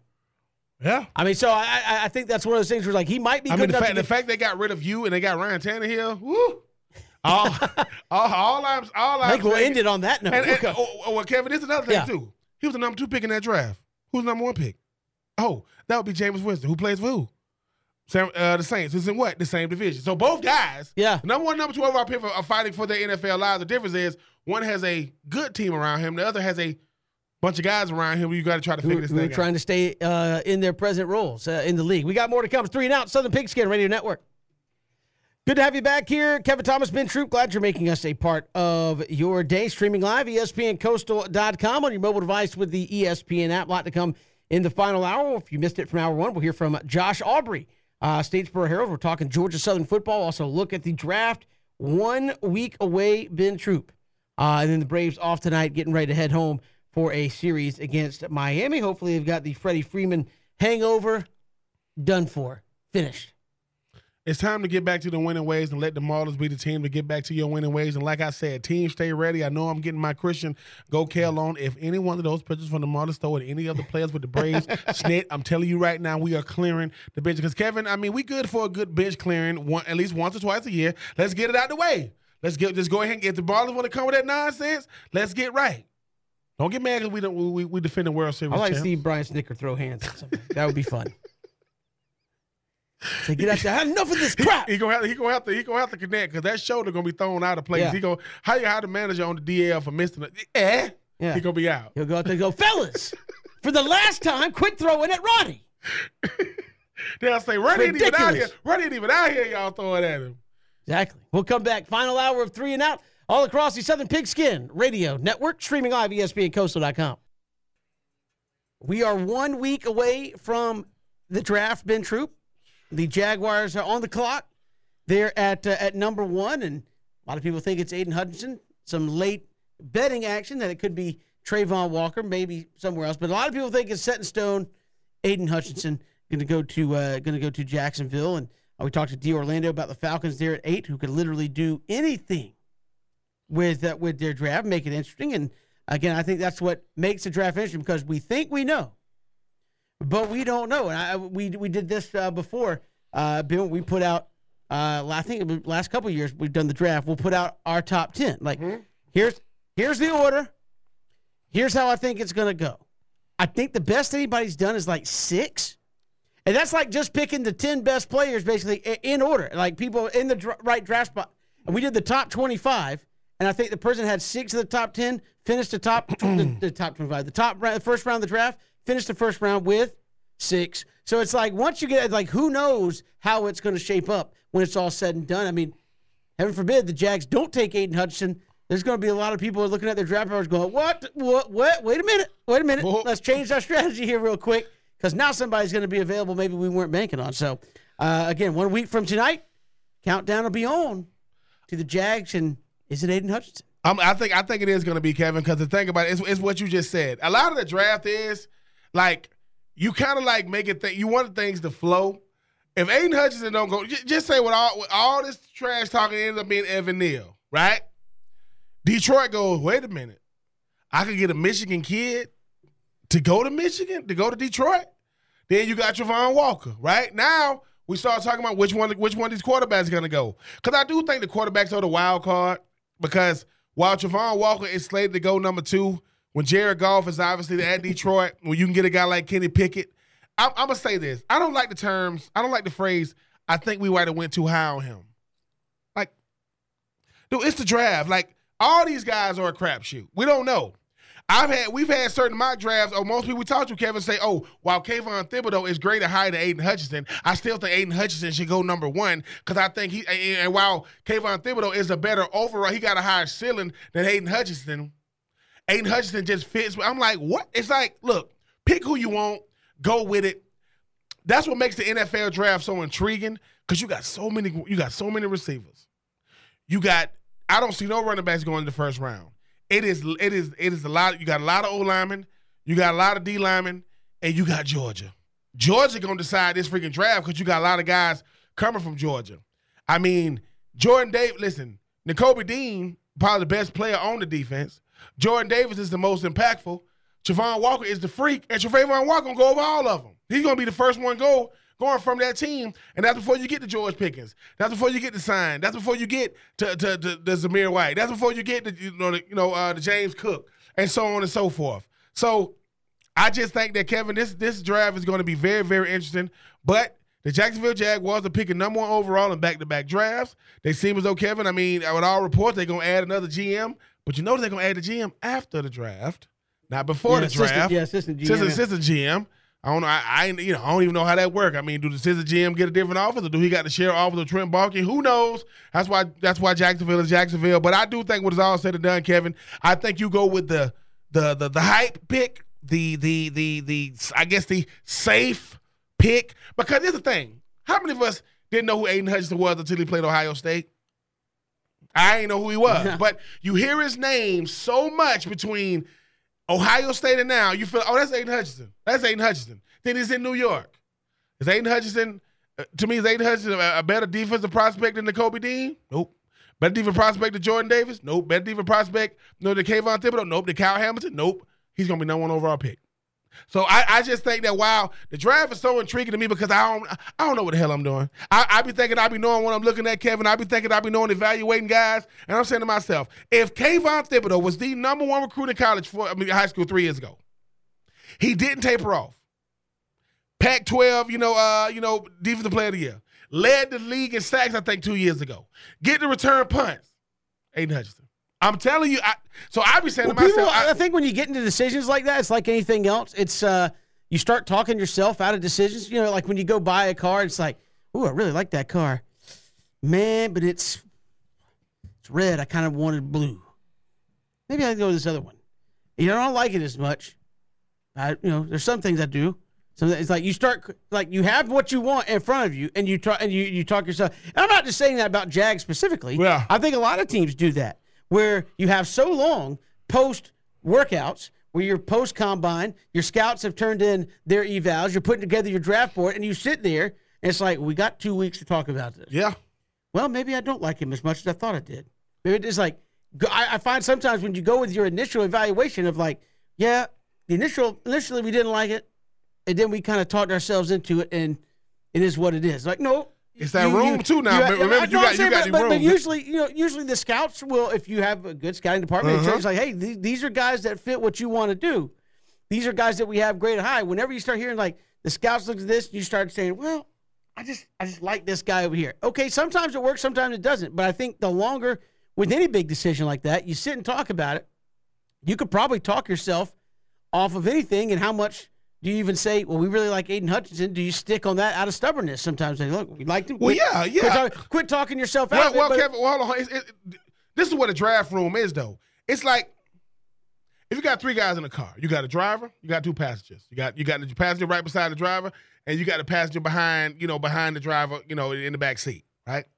The owner, in a sense, right, is a passenger. They ain't driving this thing. The GM is driving, and the head coach is the passenger with the with the with the you know with the uh, owner in the back. I don't think necessarily there's a wrong way to evaluate players. I just think that I think you got three different views going on, and that comes up in the war room, right? That draft room. I go back to 2006. Now I now I cannot confirm or deny this, but this is what the reports coming out of 2006. Matt Leinart goes to USC. Only played in national championships, won two national championships, won a Heisman. One, Jeff Fisher went to USC, head coach of the Titans. Vince Young played Matt Leinart to win the national to win that uh that Rose Bowl and national championship in 2006 from Houston. Bud Adams from Houston. Norm Chow, formerly the offensive coordinator from where USC. Norm Chow and Bud Adams wanted Vince. Jeff Fisher wanted Matt Leinart. Now, obviously they end up going with, with, with, with Vince Young. I remember this. This is when I knew I ain't never heard this before. I remember Norm Chow asked Bo Scaife, "Hey man, you think you're gonna be able to pick up this offense?" He goes, "Yeah." Think about Bo Scaife, and I love Bo, love, love skis, love love VY the legend. Bo and VY both went to Texas. That's the homie. So you asking me about a friend and a teammate. Now I don't think either one was wrong, but Kevin, think about this. If you're the if you're the owner, you want your voice to mean something. yeah, you pay for everything. Exactly. yeah. but, but but at the same time, this same owner, even may he rest in peace, we were playing the Houston Texans, and you know he was there because he lives in Houston. He didn't leave; he stayed in Houston. I was sitting out. It was after a game. I'm just sitting down in the chair in Steve McNair's locker. I'm just sitting in a chair. I'm just sitting down, like like tying my cleats. He comes up to me and says, "Good job, Steve. That's your, with my name with a big old Troupe on the back." so I, so so my thing you is should be like, do I get Steve's so- check? eh, was I, I wish. Oh my God. I mean, I, I just I just think that I just think that that's the thing. People go, why is it taking so long? Because it's difference of opinion. Like what you see in a good player what I see in a good player could be different. And we both decision makers. But but you the GM and I'm the head coach, and I'm thinking, oh, come on, kid. What are you talking about? Plus, you got the scouting department. It's a lot of things that go into it, but then people go, why does it take the whole 15 minutes? Because once I once I give it away, I, oh, uh, he's walking out. Uh, you know, what I'm saying? so I, I Honor Landry. uh, honor, honor Landry, Oklahoma. What? So I, I so, so I, I just think at the, I just think at the end of the day, Kevin, it, it's a crapshoot, man. Like I No, said, Gronk, Gronk went second round. Uh, Wes Welker went undrafted. Uh, you know what I'm saying? Tom You go- Brady, sixth round, yeah. You know, I mean, so at the end of the day, while you hope these first rounders pan out, for every first rounder that does, it's 30, 40 that don't. So, I mean, I give you, uh, we had two Jamal Andersons come to the Falcons. One of them was the Dirty Bird, the other one played for Arkansas. And I don't think Jamal Anderson, when the one from the one that was the Dirty Bird, was the first rounder, but the one from Arkansas, when they drafted him, I was like, what? so all I'm saying is, it happens. It happens. We got more to come here. Three out Braves off tonight for Dansby. That might be a good thing, but are we?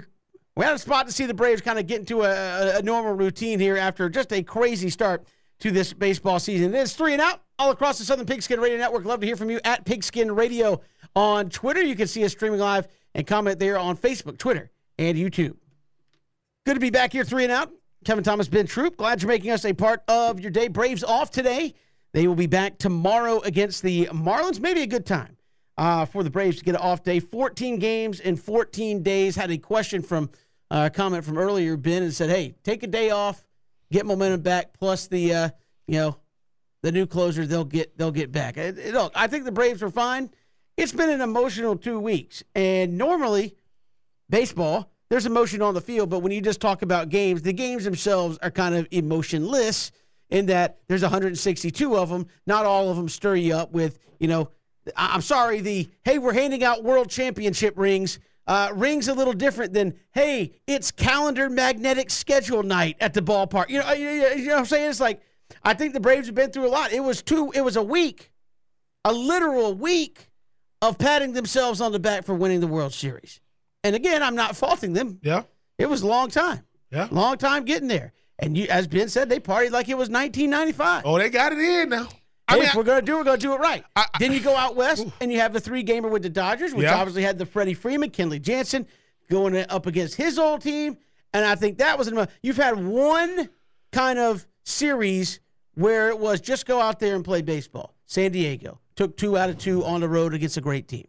So I, I, I look at this team and say, for all their faults right now, mm-hmm. I think now's the part of the schedule where you say, okay, let's settle down and just play baseball. Just put all the other nonsense. Right? You're defending world champs. We celebrated that. Kind of took it from Cincinnati a little bit, pushed that aside. Now we got the Marlins and Cubs coming up.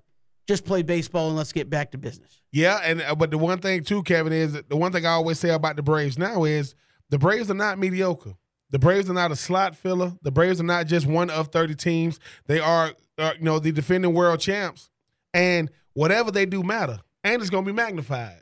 It used to be a time to where, you know, Freddie Freeman's early days with the Braves, no one talking about the Braves outside of the state of Georgia, outside of the state of Atlanta, outside of Braves Nation. Now everybody's talking about him. Everybody knows that Ron Acuna is down there in Jacksonville trying to get back. Everybody's looking at Mike Soroka's what what is his timeline. So when you think about a guy like Dansby Swanson, what makes it worse is they talking about Dansby Swanson in every major media outlet because he plays for the Braves. Matt Olson is hitting batting 400. Yeah. I hope for Matt Olson that when the bats really get going, he doesn't, you know, he doesn't like cool off. I hope that he and Matt Olson doesn't know what it's like to play with Ronald Acuna Jr. yet. Can't wait, but he doesn't even know what it's like now. And maybe, and maybe that's another thing with a guy like because one thing Dansby has never had to deal with is being the one, being that focal point. Like you say, Freddie's gone, but I had Freddie, I had Ozzie, I had, you know, I had I had Ronald Acuna Jr. At one point, you know, I had, uh, you know, I had Austin Riley. I had a lot of guys in the lineup that was really, really they bats on fire to the point where it's like my game is only surging, but I but I don't have to worry about being the guy because I got guys like we I've seen Freddie Freeman go in one slump in twelve years, one slump. And that was last year. So I do think Kevin sometimes is that extra added pressure. pressure. People talk about pressure, but everybody ain't used to it. And it comes in diff- it comes in different waves. Like the pressure that Ronald Acuna Jr. is gonna be under, he's used to it. He he was under the pressure to not just only be the best prospect, but but, but remain that best prospect. And then he first coming to the bigs. I mean, second year, he's trying to go 40, he's trying to go 40 40. So I think that for a guy like Dansby, you sit him down and say, look, man, we need you, but we need you up here, right? We need you. To, and and I've listen, I've never. It's hard to compare anything to baseball because I mean, Uh, you know, being a hitter with a with a with a freaking that's the best. That's one of the best pitchers in the world. And I've seen the movie, you know what I'm saying, Mr. 3000. When the guy dropped the freaking bill on the ground and say, that's how long, you like, what do you do? That's how long you got to react to hit a baseball. It's like when you put it, like, what? Now to us, it look like, man, that, that thing look like it's taking forever. Yeah, stand in front of a fastball. Stand in front of a curveball. So I do think that Dansby is feeling it, Kevin. But but I will say that he's supposed to. And he's Like- not the only one. I, No, no, I- he, no, no, but know. We yeah. are not calling listen, listen, Rosario. I mean, you got Ozzie, you got a bunch of friends. They just that, that, that- If you you're gotta- literally not hitting your weight, that's probably not Yeah, good. so I, so I do I do think that this Braves team is is always gonna. And let's face it, this too. I mean, I got to say this now.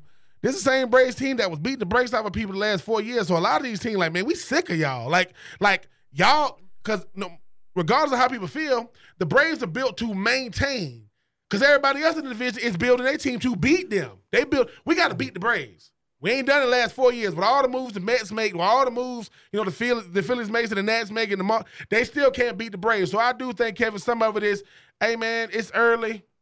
You know, they still trying to find their way. Don't press too much, but you just expect the Braves to figure it out. You know, you you expect them to say, man, get in the rhythm, get going. Cause like you, Kevin, I want to see how they how it's really gonna look when they put a when they put a full, I don't know, two weeks worth of games together from the starting pitching to the lineup to the bullpen to the DH.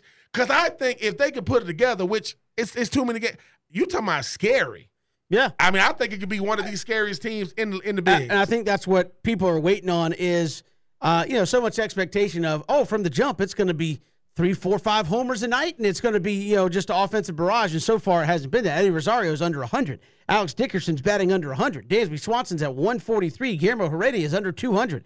Ozzie Albies, for as good as it seems like he's playing, hitting 218. Hitting 218. Adam Duvall is uh, is down there. I think he fell under 200. So, or it might be just over 200, like 211. So, uh, you have a lot of guys who really aren't hitting well. And this is an amazing stat. I, I heard them, them, talking about it on the uh, the broadcast last night. Was the Atlanta Braves have hit I think 15 solo home runs in a row, and you're saying that that seems strange. It is strange. You know who's hit the most home runs or second most? I think it might be second most home runs in the big leagues. You know what? I mean, uh, do you, do you know who, what what team has done that?